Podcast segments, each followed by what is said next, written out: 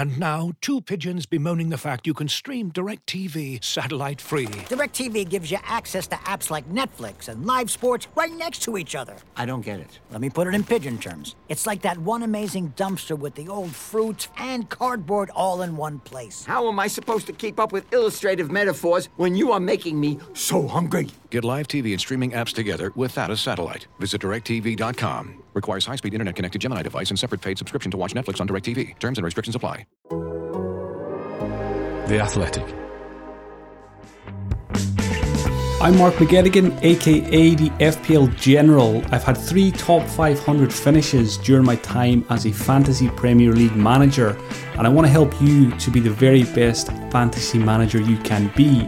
So join me every week as I share my tips, tricks, and insight on the Athletics FPL podcast on Apple, Spotify, and all the usual places, and listen ad free on the Athletic app.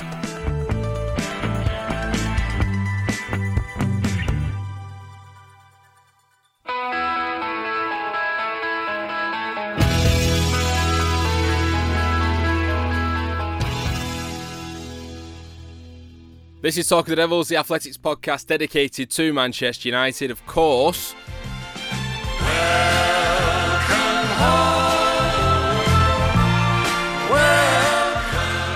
They're back. Yes, they've travelled every inch of the globe, it seems. Well, certainly Andy Mitten has, covering Manchester United and speaking to Manchester United supporters all over the place. But he is back in Barca, and Laurie Whitwell is back in Blighty. Welcome home to you two. But more excitedly, we have a new voice on the podcast this week. Yes, introducing the Beano's very own Curious Carl. Hello, Curious Carl. Hello. That was one of the more random things I saw on social media this week. Yeah, so uh, a little surprise for everyone. Um, this week's edition of the Beano has been guest edited by Marcus Rashford, uh, and as part of it, he asked me if I wanted to turn myself into a comic book character for it. So it's me and some other members of his book club. um, and Curious Carl was inspired by basically when I was just an oink as a child and would just press any red button while going shopping with my mum, much to her annoyance. Brilliant. it feels like the next step from the wrestling uh, revelation that we had a few weeks ago as well, to be fair. We should also say it's been quite a week for you because congratulations, the second book with Marcus is also out as well. You can do it. It's available now, isn't it? It is available now, all good bookshops and whatnot. Uh, still very surreal walking down Manchester High Street, seeing it on billboards as well. So uh, if anyone's picked a co- up a copy already, I want to say thank you very much. Yeah, brilliant. Well, go and find it if you've not seen it yet, because for young children, it's a brilliant read. And the whole idea is empowering the kids as well, isn't it, Carl? It's building on the work that Marcus has already been doing over the last few years. Yeah. So the first book, You Are a Champion, was about empowering children and saying you can do anything. Don't worry if you come from a not so great area. You got an accent that isn't necessarily Queen's English, and you can do it. Is all about collective activism. So understand that if you work together, you can clean up your local park, or you can help install cycle lanes in your local area, and just looking after each other all the time. Excellent. And I think Marcus has been reading it as well because he's been part of a very successful tour for Manchester United. You can do it, Marcus. he's been one of the players who has refound some form after, of course, all the nightmare that everyone had last season. Bit of holiday blues, Andy, being back home, but you're already off again. You're planning your next trip, aren't you? I'm going to Oslo in the morning for Manchester United's next game. Uh, been there, seen United playing Norway loads of times. The club are really, really well supported there. Oslo is a great city. There's loads of passionate United fans there. It is not a cheap city. No. So I'm really glad that I'm not going drinking with Laurie in Oslo because if you're one of them, you have to sell your house because a, a beer's like 12 quid or something like that. So yeah, good good place, and I'm looking forward to the game. It's against Atletico Madrid. It's only a friendly, but United should be feeling a little bit vengeful and another chance to see where we're at with Erik Ten Hag. Yeah, you and Laurie have just finished a, a, long read, which is up on the Athletic now, about the tour for Manchester United. Lots of interesting detail in there about how it went over there, the dynamic as well that Erik Ten Hag has brought. What was the standout thing for you, Laurie, in that article? I think it was what we led off on. Um, you know, and we've got to say, me and Andy worked um, pretty well together. I think um, he sent me a load of notes as the tour was ending. We were having having little conversations as the days were progressing, where we could snatch a, a little moment together. And the the detail that Ten Hag had basically dropped a player from his lineup because they were late twice for meetings, I think is kind of like uh, just a clear indication of how he's going to proceed. Um, you know, it's not a case of letting things slide. It's it's equally not a case of if you're a second late, you're going to get called up and, and that's it. You know, um, you're going to get punished. Actually, you know, giving people a little bit of a chance, but you know, there's clearly rules in place. He's very clear, speaking to people that understand how he was hired. Um, say that he's very clear on what he will accept, what he won't accept, and that that obviously came through in, during the tour. Um, listen, we, we say it positively at this moment because the results have been good. The, the kind of aura that he's had uh, has been good obviously as, as, time goes on we'll see if that continues. You know it's the the, the disciplinarian can it can easily become you know the kind of detached uh, management um, style that we've kind of criticized before. But i think overall like i got a sense that he, he, gets the balance right i think so far between laying down the law but also having those moments of levity showing himself a little bit you know clearly you know, he's, he delivered a couple of bollockins, didn't he, to, to players for um, certain situations that he didn't like in training or even in matches. No respect to necessarily of, of, of reputation as well. Um, when we're talking about um, the kind of age of some of them, um, you know, with David De Gea clearly getting a bit of a rollicking, um, but then also Zidane Iqbal, you know, he's young, but he, he can improve, and, and that's clearly what Erik Ten Hag was was getting at in his training session. So um, yeah, I kind of think that was that was overall, and also a little bit about the con- the control that he has, or at least the the attention to detail that he has. So you know, I don't know if it's too niche for people, but the the idea of knowing what players were doing media wise and um, whether or not you know what what was the purpose of that, what was the value to the football club and, and results and performances for that. Now you know, so he wanted to hear um, you know from the media team sort of what the reasons for it were, and I think ultimately he accepted, you know, that doing media is good because it helps the fans connect with the players and, and, create a better mood around the place. Where you know previously, certainly last season, you had a lot of a uh, I suppose, a detachment between players and fans in terms of how it went down. Yeah, I don't think it is too niche. I think it gives everyone an insight into how he is trying to be across as many aspects of the club as possible. Even when he's got a lot of work on just to improve things on the pitch, he's taken an interest in all the different aspects of it. The, the article details a lot of those as well. Uh, and also a bit about what Steve McClaren's doing and what Mitch is doing, as Anthony Elanga referred to him as in an interview that you did with him, Laurie, which made me giggle.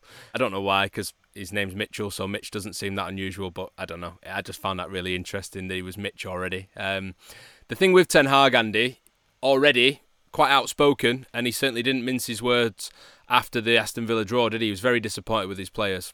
Yeah, at the time in the stadium, I thought it was a shame that United didn't win the game and make it four out of four. But on reflection, I'm I'm actually glad that United had a bad second half. Why is that? It because he came out then and said, uh, very strongly, this isn't acceptable, and gave his players a taste of what's to come if they don't do as as he says. There were mitigating factors. The conditions were really bad. The pitch was bad. There were multiple substitutes. Aston Villa got the shape together in the second half, and Villa are, are a decent side. But he wasn't going to do any media before that game in Perth, and then he did afterwards. And he's using the media quite well there. He was really strong in his criticisms, and I think it was a good tour for him. It was a good tour for United, but it was a good tour for Erik Ten Hag. We've been there before. You know, Van Gaal had a good opening start. Jose Mourinho did as well. You could almost predict when whoever got the Manchester United job next, you were going to hear the sorts of things that Laurie and I uh, wrote about from the tour. You know, phones have been banned around the table as if it's like revolutionary. Chips have been banned. You always get that sort of stuff with with a new manager.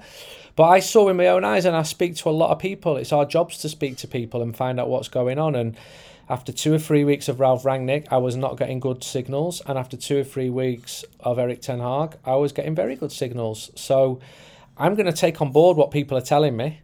And it's only pre season, um, but so far, uh, so good. Cautiously optimistic is how it feels, certainly. Carl, the good thing as well for us trying to gain an insight into Ten Hag's early Manchester United team is that he's named very similar lineups for each of the games. So we've got a really good idea of what he thinks his first choice 11 is, haven't we? Oh, yeah. I believe in Laurie and Andy's piece they've written about how this new uh, double header of friendlies this week is going to work out. So it's it's the strongest side going to Norway, and then the other team's going to go Old Trafford. And I think the only real question now on the first team is who's starting left back, really. I think it should be Luke Shaw, but Tyrell Malacia has made such a good case for him in pre-season. He might get the edge on him for that Brighton game. But as far as everything else concerned, it seems as if the team picks itself. Martinez will probably come in at left centre back, and then we're away at the races. Yeah, and we'll get into, of course, a few faces who have not been part of the Manchester United setup just yet in pre season and who are back around the club or at the club for the first time now as well later on in the podcast. But, Laurie, I think now's a good time to get an insight from some of the players that you've been speaking to about their relationship and their early working relationship with the new Manchester United manager. So, first up, here's David De Gea. Obviously, with different managers, you have to to adapt to the way they want us to play. But uh, I used to play like this in the national team for many years, so I'm comfortable to be honest. And yeah, we want to build from the back. I want to be ready to, to give options to the players to, to play from the back, and of course be, be ready for, for the long balls to to curate the balls. And and the most important thing for me is saving the balls, make the saves, and try to, to help the team. If you want to play from the back, you, you have to you need a good structure. You need a lot of options, uh, especially from the guys that we are on the back. On the back, I think we are doing well. I think we showed the other day against Palace, we build from the back really well, and we score some good goals as well. It's difficult to win to win things. Every team is is very difficult to beat. I've been in a, a tough situation in the club uh, when we don't win as much as we want, but but I love the club. I hope in the in the in the years that they coming, for sure we will try to win something big. Winning or not winning, just being this club means more than more than winning trophies. But of course, we will we want to win. We always want to win, but just uh, representing this club is is bigger than any trophy. We should learn from from last season that that cannot happen again because it was for me was tough, painful. It was painful to to be there and losing games by four 0 five 0 So it was it wasn't uh, acceptable. So yes, we have to feel pain sometimes to to go up and, and keep going. If they let me stay here, I will stay here for sure because uh, I'm really comfortable, really happy, and hopefully before I leave we can build something big and, and let's see if we can win something. Yeah, we spoke about it on the podcast last season, didn't we? Really sort of growing in voice, David De Gea.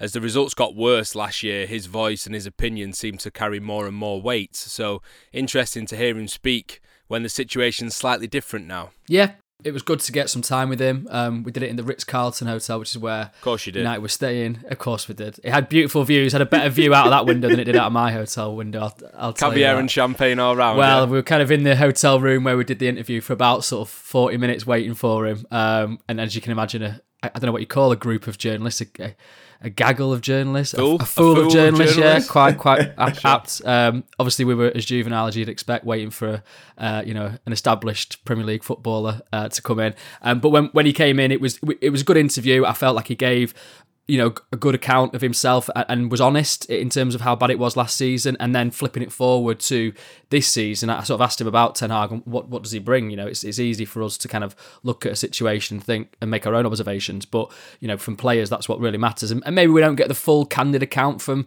a player you know clearly he's, he's got to um, be a little bit diplomatic with his words but he, he was you could sense from him certainly before the questions were finished, he was nodding along to certain ones that he really agreed with in terms of Ten Hag being intense and focused and very to the point with what he wants from his players. So that that certainly came through. Um, and, and generally, it was a an interesting sort of discussion with him because I, I thought that you know in the Liverpool game he came out of his goal more than you know he has done previously, um, and also you know Ten Hag likes his goalkeepers to to play out from the back. But De Gea was basically saying, I, I can do this. I've done it my whole career, just haven't shown it." He was saying in the interview continually about pushing it back to the national team. I've done this with the national team.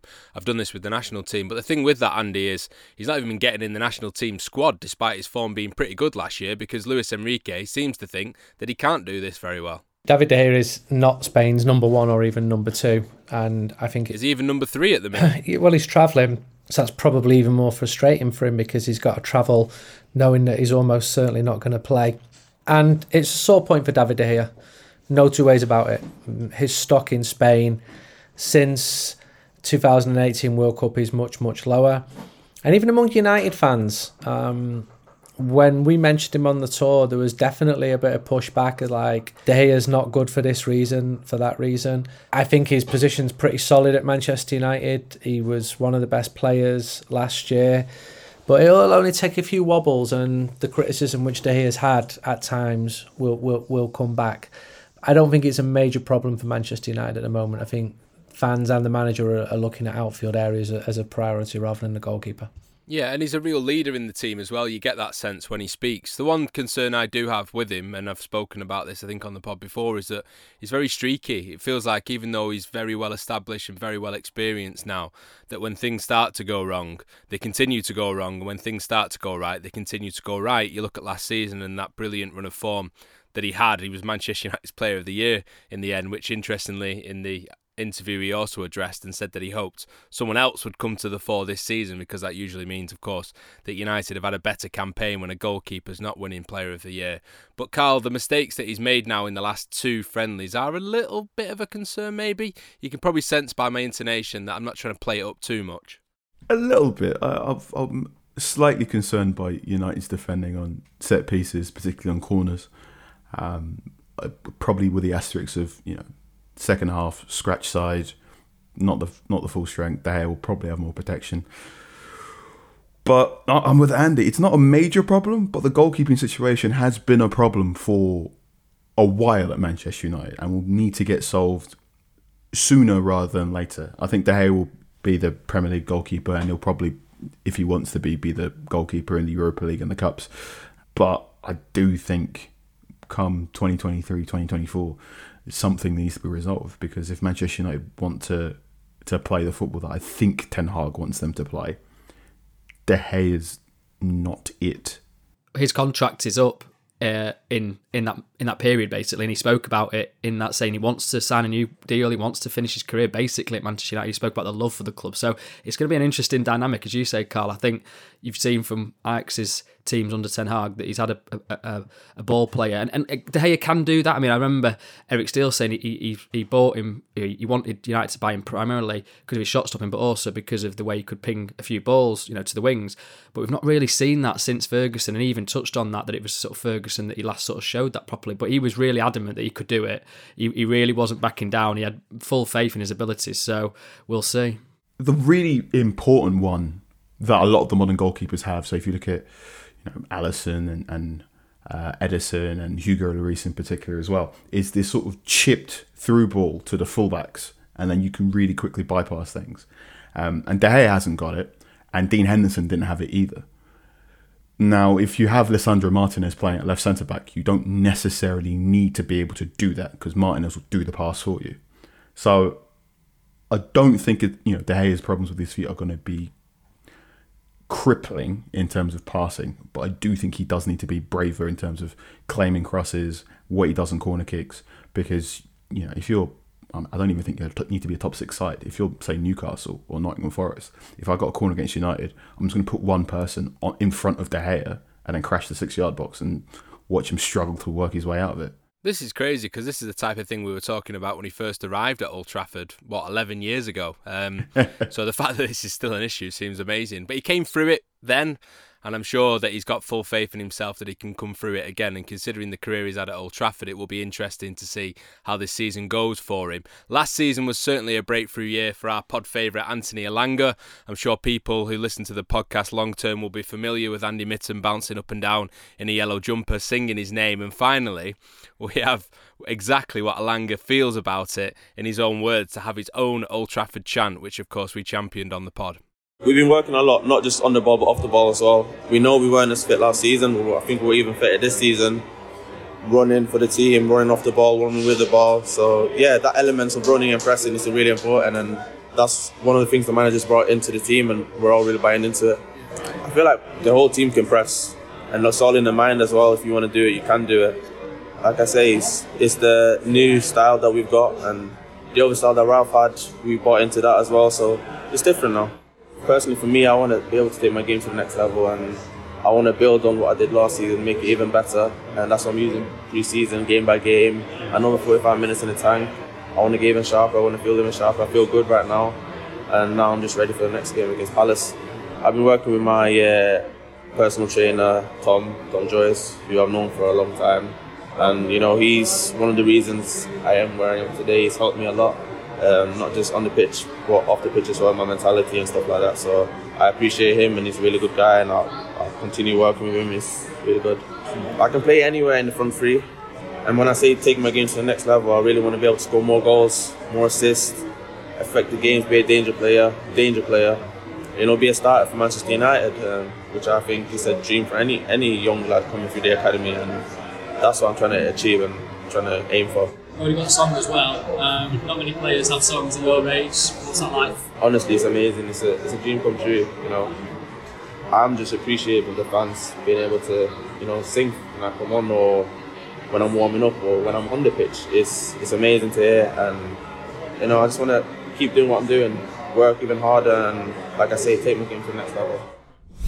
Yeah, Laurie, in that interview as well, great to hear from Elanga because he is one of the players who will be looking to disrupt what looks like Ten Hag's first choice 11 already. He's been given chances, but he doesn't feel like one of the first choice in that front four because those four have linked up so well. It's going to be difficult for him to break through that. Yeah, I think you have to accept that Marcus Rashford, in the history of him, has shown that he's a, an elite footballer when he gets it right. You know, clearly last season was a massive disappointment. He needs to refine that form, but it looked like he was showing glimpses of that away on tour. So really, at his best, he is you know much the better option than Ante Elanga at this stage because he's you know a younger player. He, he, had that breakthrough moment, which I don't think that's a bad thing. You know, I think we kind of worried really that there would be too much emphasis on Elanga last season when he came through. He's, he's a young kid, he was a teenager at the time, so you know you can't expect week after week performances. Drip feeding him's fine, isn't it? Yeah. yeah. So so as an alternative, I think that's that's that's cool. Um, I think that's where Ten Hag's got him earmarked for.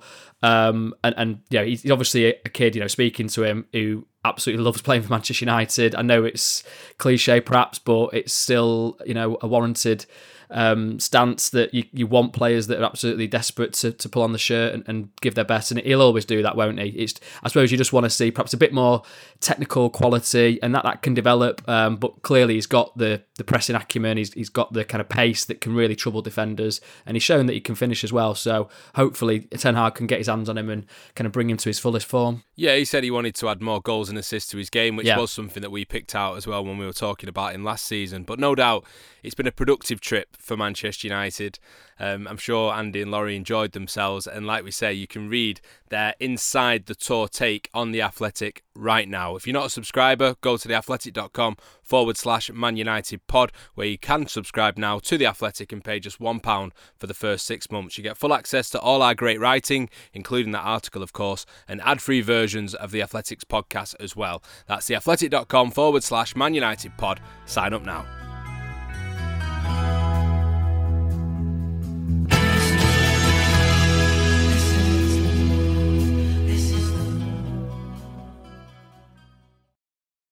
Looking for an assist with your credit card but can't get a hold of anyone? Luckily, with 24 7 US based live customer service from Discover, everyone has the option to talk to a real person anytime, day or night. Yep, you heard it right. You can talk to a real human in customer service anytime. Sounds like a real game changer, if you ask me. Make the right call and get the service you deserve with Discover. Limitations apply. See terms at discover.com slash credit card. Looking for an assist with your credit card but can't get a hold of anyone? Luckily, with 24 7 US based live customer service from Discover, everyone has the option to talk to a real person anytime, day or night. Yep, you heard that right. You can talk to a real human in customer service at any time. Sounds like a real game changer if you ask us. Make the right call and get the service you deserve with Discover. Limitations apply. See terms at discover.com slash credit card.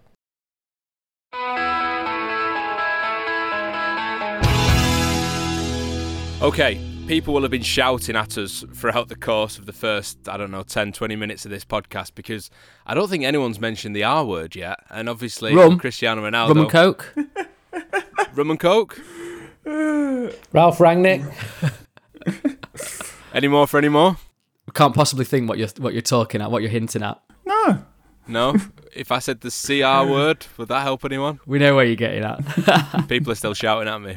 Cristiano Ronaldo because he's back, or is he? I don't know. What's going on, Laurie? Yeah, he's back. As we saw uh, on Tuesday, they had a day off. Is he still back? He's still back. Yeah, he's, He's not gone again? No, he's not gone. He, he watched the friendly against uh, Wrexham on Wednesday, um, but didn't play in it. Uh, Christian Eriksen and Lisandro Martinez did. They're the new signings that have. Well, I suppose Cristiano Ronaldo's not a new signing, is he? But he, he sort of feels like one when he's been away from a pre-season tour.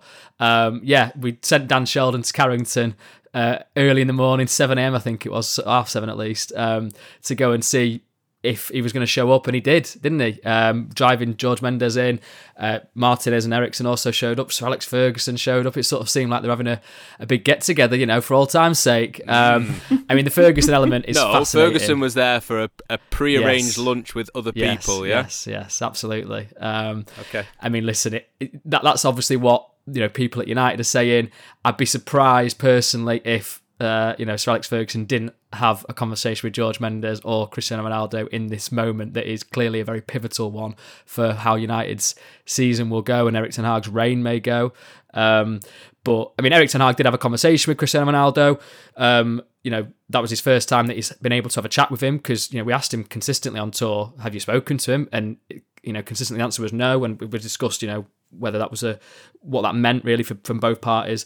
Um, but the idea is that you know Cristiano Ronaldo still wants to leave. He's reiterated that desire, um, but where does he go? You know, there's question marks over who can actually afford him. Um, as it stands, they've got two friendlies at the weekend. Um, you know, the one against uh, Atletico Madrid, which is ironically or aptly one of the teams that are supposed to be a potential avenue for him. Although the fans have kind of made their view very clear. The president's even said it's not a starter, but you know, people say things publicly and, and, and do things differently behind the scenes sometimes. Hello, Joan Laporta. Hello, Joan Laporta. uh, and then, yeah, Sunday is Rayo Vallecano at Old Trafford, which we mentioned this in the piece, but th- this, this was like a friendly that was um, shoehorned in at Erik Ten Hag's request because he wanted a chance to play all his players for 90 minutes the weekend before the season starts. And he's got a very particular idea on, on fitness. So whether Ronaldo features in either of those is still a little bit up in the air. You know, he's obviously very fit. He's we've seen the pictures in United shorts of him working out at home or, or wherever he's been. Um, but whether or not Ten Hag feels it's the right thing to put him in, you know, th- there's it's been put to me that you know, tactically he's, he's obviously got his ideas that he's, he's got across um, with the players on tour. You know, does he need a bit of time to try and you know instill that into Ronaldo? Is Ronaldo open to to listening to it? If he wants to go, is he is he going to be the right kind of character to have around the place? Um, Mendes is obviously doing his utmost to, to get him an option. Um, Sporting Lisbon was one that I'd heard as an alternative, um, which would obviously be a return home for him in, in, in some sort. But Another whether one. they can afford him, yeah, I mean, I, I, I just don't know how they could actually afford him. Um, that that's the big question. Um, uh, and it comes down to really, you know, what people were telling me was that it's this Champions League idea of his. You know, it's not necessarily even about winning it again. Um, it, it's about, I think, cementing his status as the record scorer and and getting more and more goals. So that will be an interesting. Um, you know, if, if anyone ever speaks about it properly, you know, openly, it'll be really interesting to see what the fans think of it because obviously came back to such fanfare and, and there were definitely great moments last season, but clearly you know, also there was disruption. And would that is this you know a, great legacy for him would actually be to, to to kind of focus on Man United and get them back into the Champions League, get them back winning things. But I think maybe he's thinking about his own legacy in, in the Champions League, which you know you're, you're allowed to do as the one of the best players ever to to play the game. But I think that would then leave a certain impression with United fans. Yeah, Carl, you've written on The Athletic about whether this Manchester United team need Cristiano Ronaldo to get back into the Champions League. People can go and read that, of course, at the moment. But do you think they need him? How do you see him fitting into what Erik Ten Hag has shown us so far? It's a really tricky one in that if you look at that United squad right now, without Ronaldo, I don't think there's enough goals in the team. I think you know I looked at the last four or five seasons of Premier League football, and it looks as if if you want to get in the top four, you need to be able to score between 65 and 70 goals. Anthony Martial doesn't strike me as someone who can score 20 league goals in a season. Marcus Rashford is probably worth 10 to 12 Premier League goals. Jadon is between 5 and 10, especially if he plays on the left. He's probably going to get more assists. And then you, you sort of you do your maths that way and you go, one of you either needs to get 20 goals in a league season or United need to get a lot of penalties, which, um, I mean, we used up all of our penalty coupons in 2020. And get better at set pieces, by the way, as well. I don't want to be celebrating a Harry Maguire header at Elland Road in April again or whatever it was. Oh god, blimey! Uh, so that that was my original formatation. I thought, well, if if we keep saying Ronaldo's worth 20 league goals a season, will that get you to where you need to be? And I I don't think that's the case. And Ronaldo is such a bizarre player in that he will get you at least 15 league goals a season, but he takes so many shots to do it and goes hunting for the ball so often that it causes irregularities in your attack. And if you've got a really good team with a proper defensive midfielder that can play settled possession and whatnot, that's fine. But I don't think United have that yet. And I think Ronaldo is at such a place in his career that I'm not sure if it's wise to build around someone who's 37, turning 38 years of age anymore. And that makes things difficult as well. So I'm pulling a face. And I think a number of United fans are probably looking at what's going on with Ronaldo and going, this is a lot worse than what Wayne Rooney did. And I was furious about Wayne Rooney. I maybe owe Wayne Rooney an apology. I think it needs to be sorted out as soon as, as it can be, but I don't think it will be. We could easily be talking in a month's time uh, with it going right to the wire, just as uh, his situation with Juventus wasn't resolved last year. I, I, think there's a feeling from the answers of Carl and Laurie of, of, slight confliction that is extended to people within the club as well. You could argue yeah. comprehensively um, for and against keeping him. He doesn't fit into Ten Hag's style of football at all if he left, United would be uh, relieved of his substantial wages.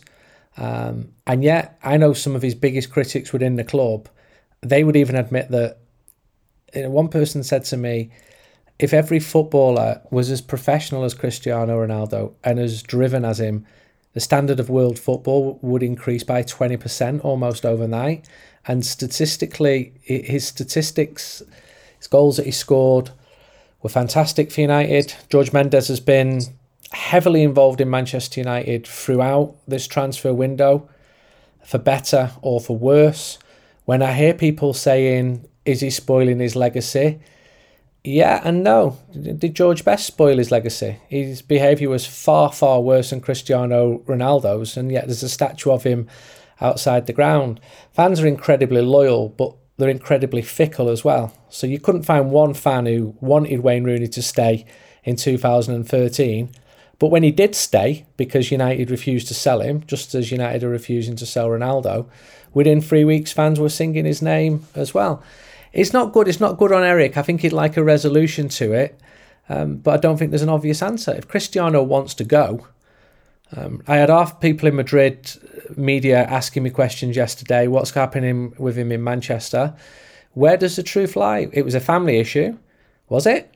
And now we're saying he wants to play in the Champions League. Well, go to Sporting then. They finished second um, last year. Atletico Madrid fans uh, do not want him.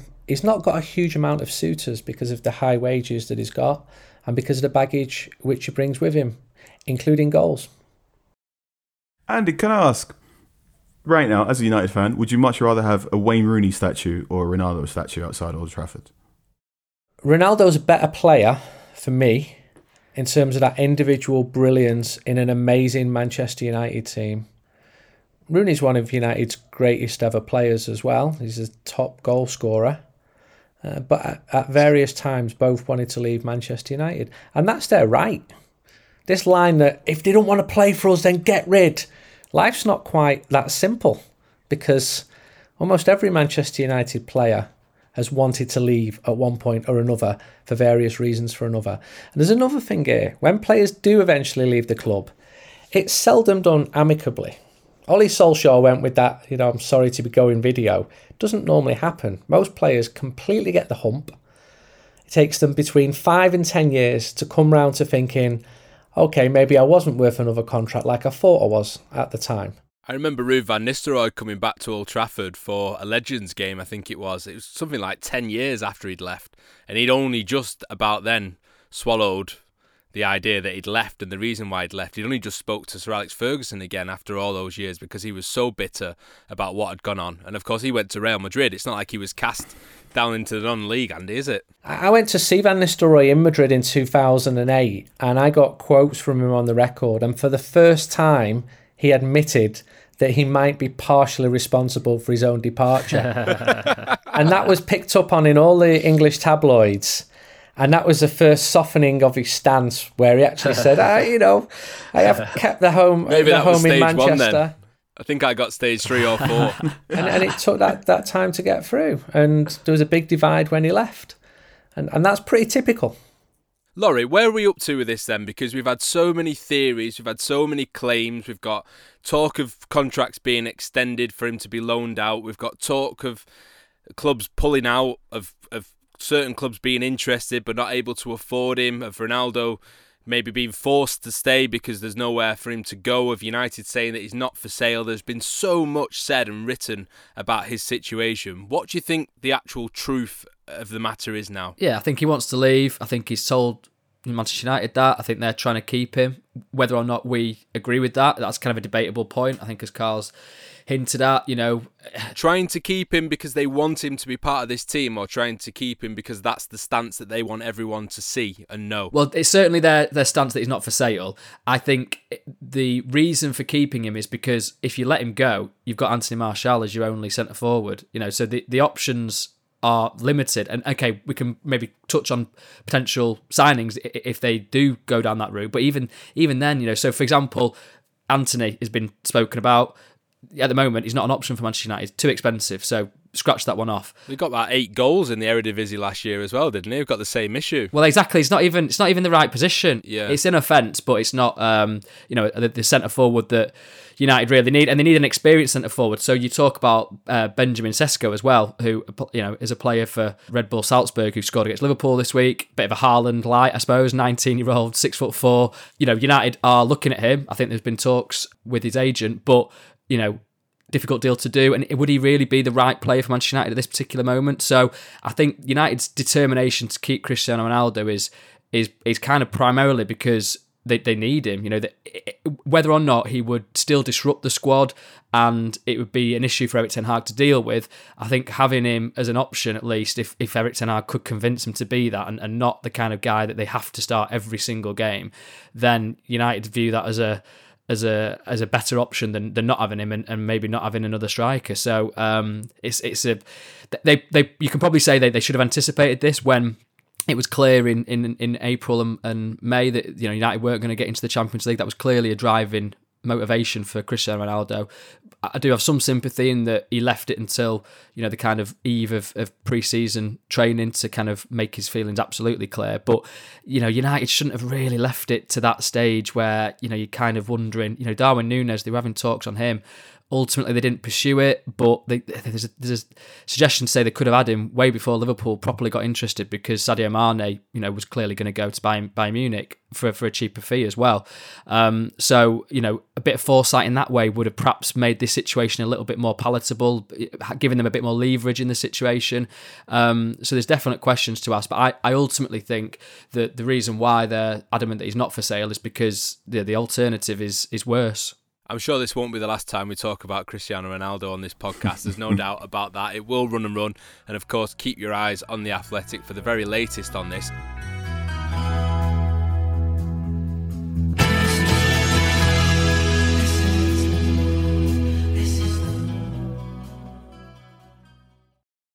This episode is brought to you by Michelob Ultra, the official beer sponsor of the NBA. Want to get closer to the game than ever before?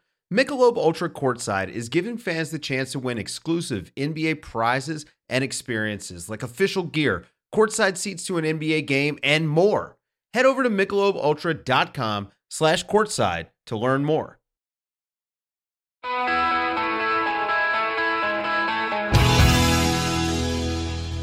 Speaking of things that run and run, it's time for this. I got my mind got my mind set on you. I got my mind set Yes, Frenkie de Jong. Ronaldo's actually taken our mind off him for a few days, I think, just about. Um, Andy, where are we up to? I've yet to hear anything from any source suggesting that Frenkie de Jong wants to join Manchester United. That's where we're up Great. to. We're in reverse gear then, are we? Uh, I said 60 40 a week ago. I'd now be bringing it down to 50 50. Uh, I Oh, came dear. back to Barcelona and the vibes I'm getting are not the strongest. That this is a man who's really wants to go to Manchester United. This is a key a key issue, isn't it? Because I mean, I think as Ian's alluding to, we sort of reported, uh, you know, last month wasn't it? Even longer than that, that he was open to the idea. That was that was me. I'll, I'll take that on my shoulders because I got a, a tweet from uh, one of the uh, fan accounts uh, yesterday, sort of in a polite way asking me, you said this, and now the Athletic are reporting that he's, not interested in, in coming. Wh- where's the truth? And I, I, don't mind genuine questions like that done in a respectful manner. So I replied and basically said that was you know what I felt at the time. Different colleagues have different contacts, and also you know being open to something isn't necessarily, I guess, the same as actively wanting it. Is that Dermot Corrigan's piece then, who said that he's not not that interested Yeah. in coming to Manchester United? That's up there at the minute. If people want to have a look at that. He's just not that into you. If if uh, we have any Love Island listeners, um, you know, I don't know. It, I think maybe that's that's the case where if Barcelona were going to, you know, force him out and and and you know, take his take his wages, he, he wants his wages clearly, but at the same time, as Andy said already, you know, he's got an emotional attachment and he and he likes the area, right? Hmm. Uh, Carl, so it felt optimistic when the signings were beginning to come through the door, even though it's taken forever for Eriksen and Martinez to get visas or whatever else it needs to happen in a, a post Brexit world, um, signing footballers. But if United are heading into the season, which we're only a week or so away now, aren't we, with still Ronaldo's future up in the air and still chasing De Jong, who feels like he's getting further away from coming to Manchester they've got a bit of a problem in the barometer of whether this is a successful summer or not, haven't they? Yep, it's eight days into the Premier League season as we're talking, and it feels a little bit like the beginning of 2021, where United had that very long, prolonged chase for Jadon Sancho, and he just didn't turn up, uh, and they seemed a bit short-handed and had to go, you know, running around Europe for Facundo Pellistri and Amad, uh, and eventually Cavani.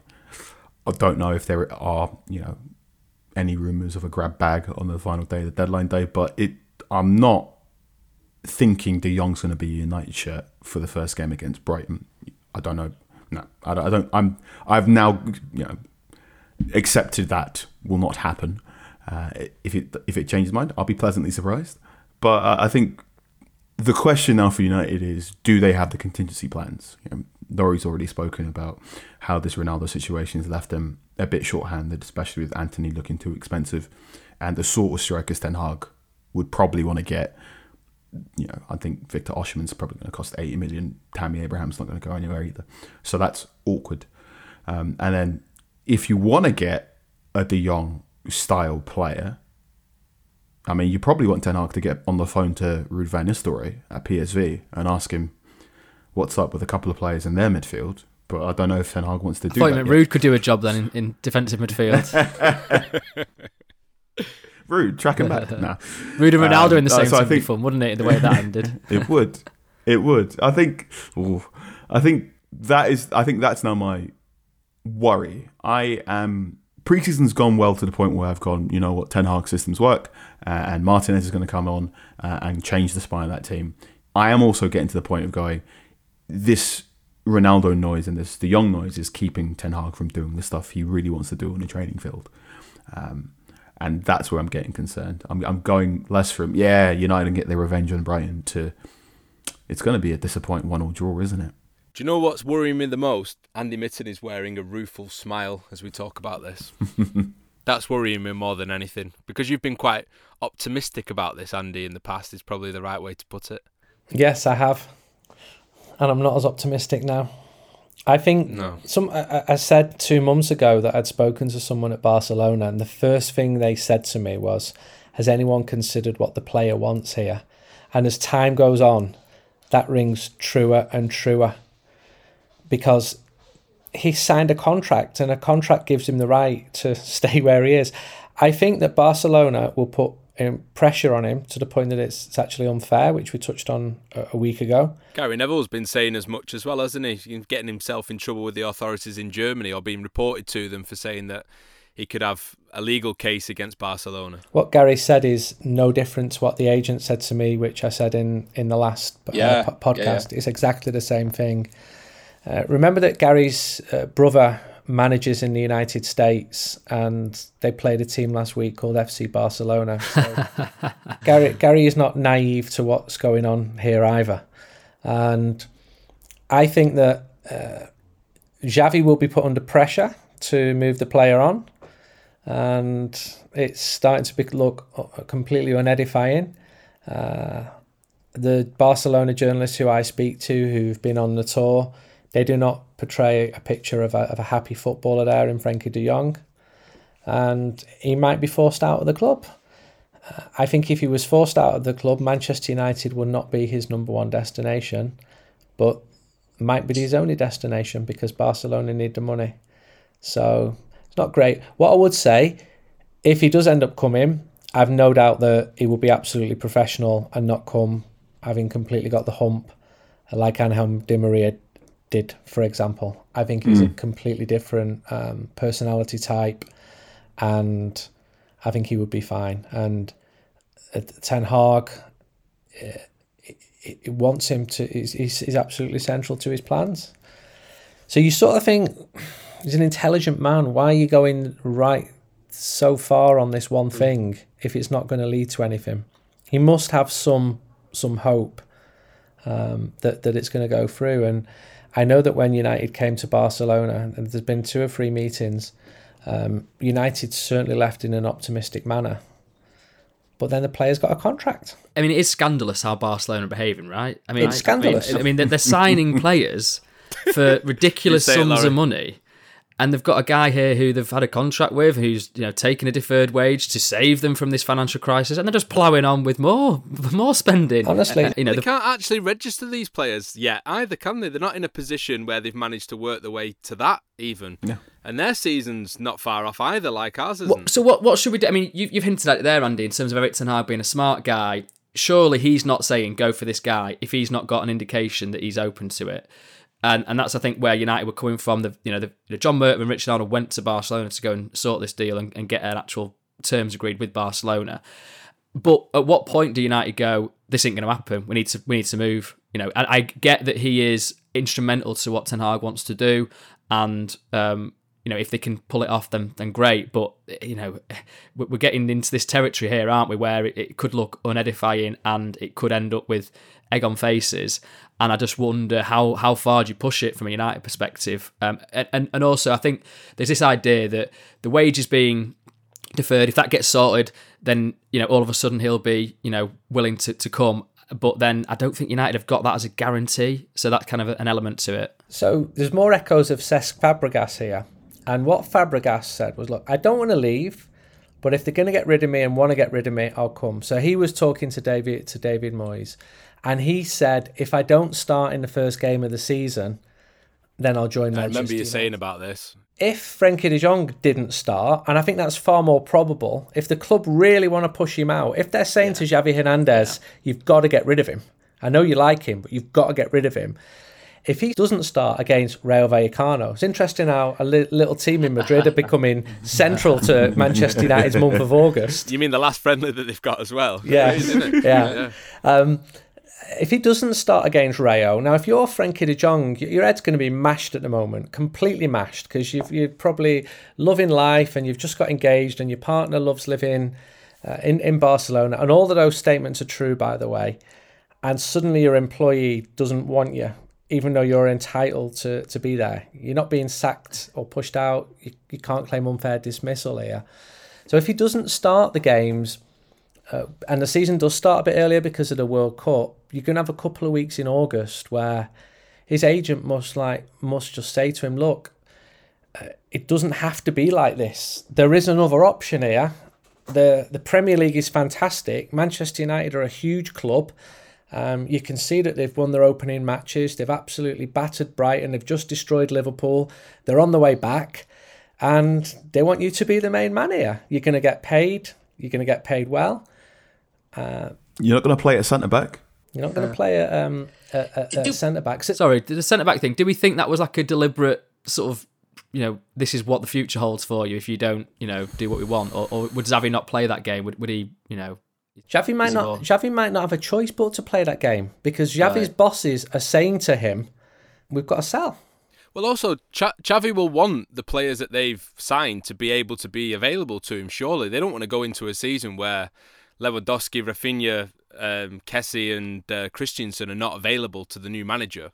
What's he going to do then? So something's got to give somewhere. If it's with De Jong or someone else, it seems. I, I know it's been explained fully, and I know the articles are very detailed in exactly what the situation is, but I'm still absolutely mind boggled by how they've sort of managed this situation, Andy. I'd say 20 years ago, Barcelona were a lot of people's second favourite club, and I think that I think they've lost that. I think they've they've done so many things badly that the respect that a lot of people had for for them. This sort of fan-owned club refused to tarnish the shirt with a sponsor. Played fantastic football in a great city in a huge stadium. They've lost so much of that because of how badly they've been run. Their perceived arrogance in recent years this more than a club. It's almost as bad as Liverpool's this means more. It's so supercilious that it annoys people. As we say that, I've just had an email inviting me to the unveiling of Robert Lewandowski next next Friday. It's just Brilliant. popped through. Has he got a squad number? I need to go, to to go through it. And Barca has not been a well-run football club. Barca is not a, a model football club. And the more that Frenkie De Jong sees that, again, United wouldn't be his first choice. If you said to him right now, "Would you rather live in London or Manchester?" I'm absolutely certain the answer would not be Manchester. What are you possibly getting at, Andy? Manchester's Yeah, a fantastic this is- city. This is the question I was going to ask you: Is are there any murmurings in Barcelona media that someone could gazump uh, Manchester United to get Frenkie De Jong? Aye. Because United aren't in the Champions League, and I've got that horrible feeling in the back of my head that the bad thing might happen, and a club in the Champions League might go, "Here you go, mate." Barcelona would absolutely love this to happen. Joan Laporta said there's lots of interest in him, except there isn't. Not at the money that they've agreed. If you're offering Frenkie de Jong at 30, 40, 50 million, maybe there are more suitors. But if Manchester United get him, they would be paying absolute top dollar for this player. When these negotiations started, somebody said to me they want to get back the 75 million they paid for him. And Mm. it was almost with a laugh because that was unachievable. This was at the time when United were going in at 52s and 53s. And United will pay top dollar for him. So who else will pay top dollar for him? Chelsea have got the new owner. He's playing football manager, but even he's he's done a lot. You know, does he go in uh, and, and try and get him at, at the last minute? The way the season starts can play a factor. Remember when United got beat to Swansea in, in 14? All hell broke loose. It was headline news. What on earth's gone on? United have lost at home to Swansea City. And United went out and panicked. And other clubs could panic as well. But I don't think anyone has got as specific a plan for a player uh, as Erik Ten Hag has for Frenkie de Jong. The absolute detail that he's got for him. And if he doesn't, you know, we'll go with Fred, he'll go with McTominay. But he has confidence to play him as the only holding midfielder rather than two. It's not a 4 2 3 1. He'll play him as the he'll play him as the one and he trusts that player. And I've spoken to several coaches over the summer about that player, and I've been surprised at how glowing they have been in their assessment of Frenkie de Jong. Because when I'm watching as a journalist and as a fan, I cannot see it to the same level that they are seeing it, and they are like.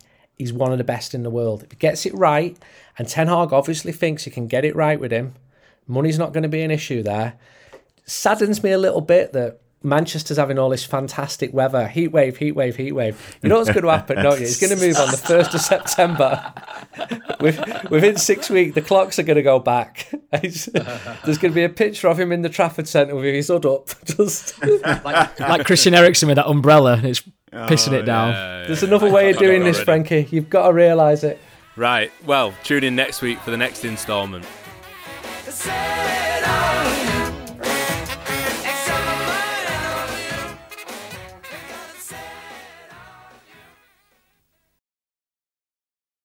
And now, two pigeons bemoaning the fact you can stream DirecTV satellite free. DirecTV gives you access to apps like Netflix and live sports right next to each other. I don't get it. Let me put it in pigeon terms. It's like that one amazing dumpster with the old fruits and cardboard all in one place. How am I supposed to keep up with illustrative metaphors when you are making me so hungry? Get live TV and streaming apps together without a satellite. Visit DirecTV.com. Requires high-speed internet-connected Gemini device and separate paid subscription to watch Netflix on DirecTV. Terms and restrictions apply.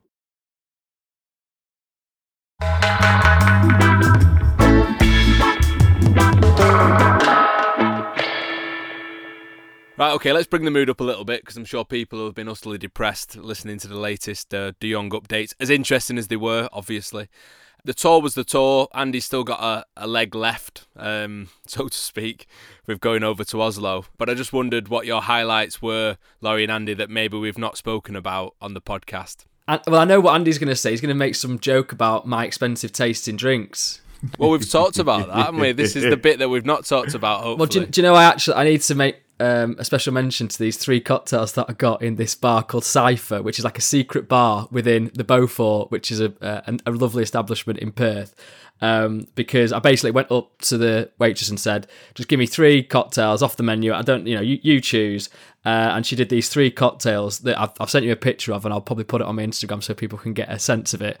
Um, one was called The Weird. yeah. Uh, one was called the Showstopper, which had magic dust on the side of it, which was like this blue thing um, that you lick it. Are you allowed to say that on the podcast? I, well, I, listen, Oh, I'm go- I, hang I on. think it's all legit. I don't think there's anything illegal going on here. you did say it was a secret bar. it didn't was you? a secret bar. It wasn't wasn't quite prohibition, and, and the cops didn't come shut Secret us down from the police. Yeah. Yeah. I loved it as well because I got told about it by my friend who lives in Perth. We'd gone for a meal beforehand, and he said it's a secret bar. You know, you can't find the entrance. We got to the entrance, and it's a very obvious cut in the in the wall. You know, you- it's, it's not not a secret so much, but anyway, it was nice to kind of go through this little hole to get there. Bubble Club was, I think, the favourite one. Right? You've seen it. It had uh, a massive smoke bubble um, at the top of it, which he then popped and drank. And then I also got the Scotsman on holiday, which had pineapple bitters and a skeleton leaf, whatever that is. Anyway, they were lovely. So, so that was kind of a highlight for me. Um, and I, I just quickly need to say thank you to Chris Pryor, who was the guy that recommended uh, Naked for Satan, which is the bar that me and Andy went to, where I ordered that cra- crazy weird drink called a Dark and Stormy. and also one final mention when he said when he said the R word before, I was like. I should have thought Revolver. This club in Melbourne, anyone who's been there absolutely knows what I'm talking about. This insane club that stays open like 74 hours, 78 hours over a weekend, whatever the multiple of 24 is. Uh, so we, we went there on a, on a Sunday and had a nice uh, Sunday afternoon dance. So I just wanted to make a, a bit of a mention of that. Yeah, Aussie listeners, back Laurie up if you can in the comments. Let us know if you've also uh, been in those salubrious establishments and licked blue dust or whatever Laurie did. I like how everyone's checked the thesaurus for this week's episode. Loads of lovely big words here. Was it superlicious that Andy? Salubrious. Salubrious, yeah. Salubrious and We've had superlicious. salubrious, unedifying. Yeah. Yeah, we pull out them. I, I just enjoy. I think Melbourne's a good city. Andy will have a thesaurus in the background there, I'm sure, on his book. Several, I imagine. I do. Uh, Bangkok's a top city. Melbourne's a, a great city. When Laurie showed me pictures of Revolver, the club, uh, my my immediate. I'm just thinking the Beatles here. Has it got something to do No, with the Beatles? not. Honestly, I was so envious looking at them. I really was thinking, I want to go there. I want to be there. And then thinking, you're not 21 anymore. but Neither's Laurie, by the I know, way. You yeah, might it- yeah. it, but maybe I'll make Last up for it in, in Oslo. Them drinks, and I, I swear he's just made them all up as he's going along. I'm, I'm- I'm going to post the menu online. if I go in a bar in Oslo on Saturday night and ask for the drinks that Laurie's just mentioned, I think it would be entirely reasonable for the Norwegian authorities to deport me from the country. bearing in mind that a pint of water's a fiver, isn't it? I'm So- just going to go to the bar and say, "Can I have a beer, please, mate?" And if you ask me to ask it in Norwegian, then then I'll do that. It was good. Per- Perth's a good city. The United fans are, are really well established there, and you know, I just got a, a good sense from Manchester United about about the whole trip. We're very lucky to be travelling around the world and seeing United playing in front of 50 and 60,000. Some of the football was fantastic and done it for a long time. My first tour was when when I was um, in 1991 uh, back in in Norway. Uh, but that was that was a really good one this year, and and coming out after the sort of COVID stuff and travel's still complicated. And had, had we done this podcast on Monday afternoon when I spent 11 hours inside Heathrow Airport, No, but then Meeting in that Manchester 11 United hours, a fella came up to me, said, I listened to the podcast. I'm like, nice one, mate. I'm just trying to get my head down here. That that is actually just. I know you you're trying to get the world's smallest violin out there, Andy, for your Heathrow experience, but um, that was actually genuinely like one of the best bits about it. Fans coming up to us, you know, and going, we love the pod. We listened to it. I asked, um, I met up with some fans in Perth, um, uh, Tom, who'd, who'd Instagram me uh, and said, listen, if you've done one in Melbourne, you're doing one in Perth. And so I went and met him. Great guys from Bury, uh, expats. Uh, and I said, listen, have you got any improvements for the podcast? And he just said, can you make it more often? Because I'm there on a Thursday trying to press refresh. And I was like, wow, that's great. so we really, really appreciate people listening and, Yeah, we do. and having the enjoyment and having a bit of fun with us because it means a lot. Yeah, and we're going back to two a week when the season kicks off as well. So don't worry, you won't be clicking refresh on a Thursday. you'd be doing it on a Monday again as well. I'm hoping we ended we ended the pod with a smile then after all the grimaces of the De Jong saga and the Ronaldo saga that we're now going to have to talk about as well every single podcast. But thank you as always for being with us. Thank you Laurie, thank you Andy and thank you Carl. Remember you can go and take a look at Andy's articles as well meeting Manchester United fans in literally every corner of the globe it feels like if the globe has got about 12 different corners. Um, I'm guessing you're going to add one for Oslo when you've been there at the weekend as well, Andy, so people can look out for that. And don't forget, if you're not a subscriber to The Athletic, you can do it now for just £1 a month for the first six months. Go to theathletic.com forward slash Man United pod. But for the minute, thank you for listening as always, and we'll see you on the next one. Bye bye.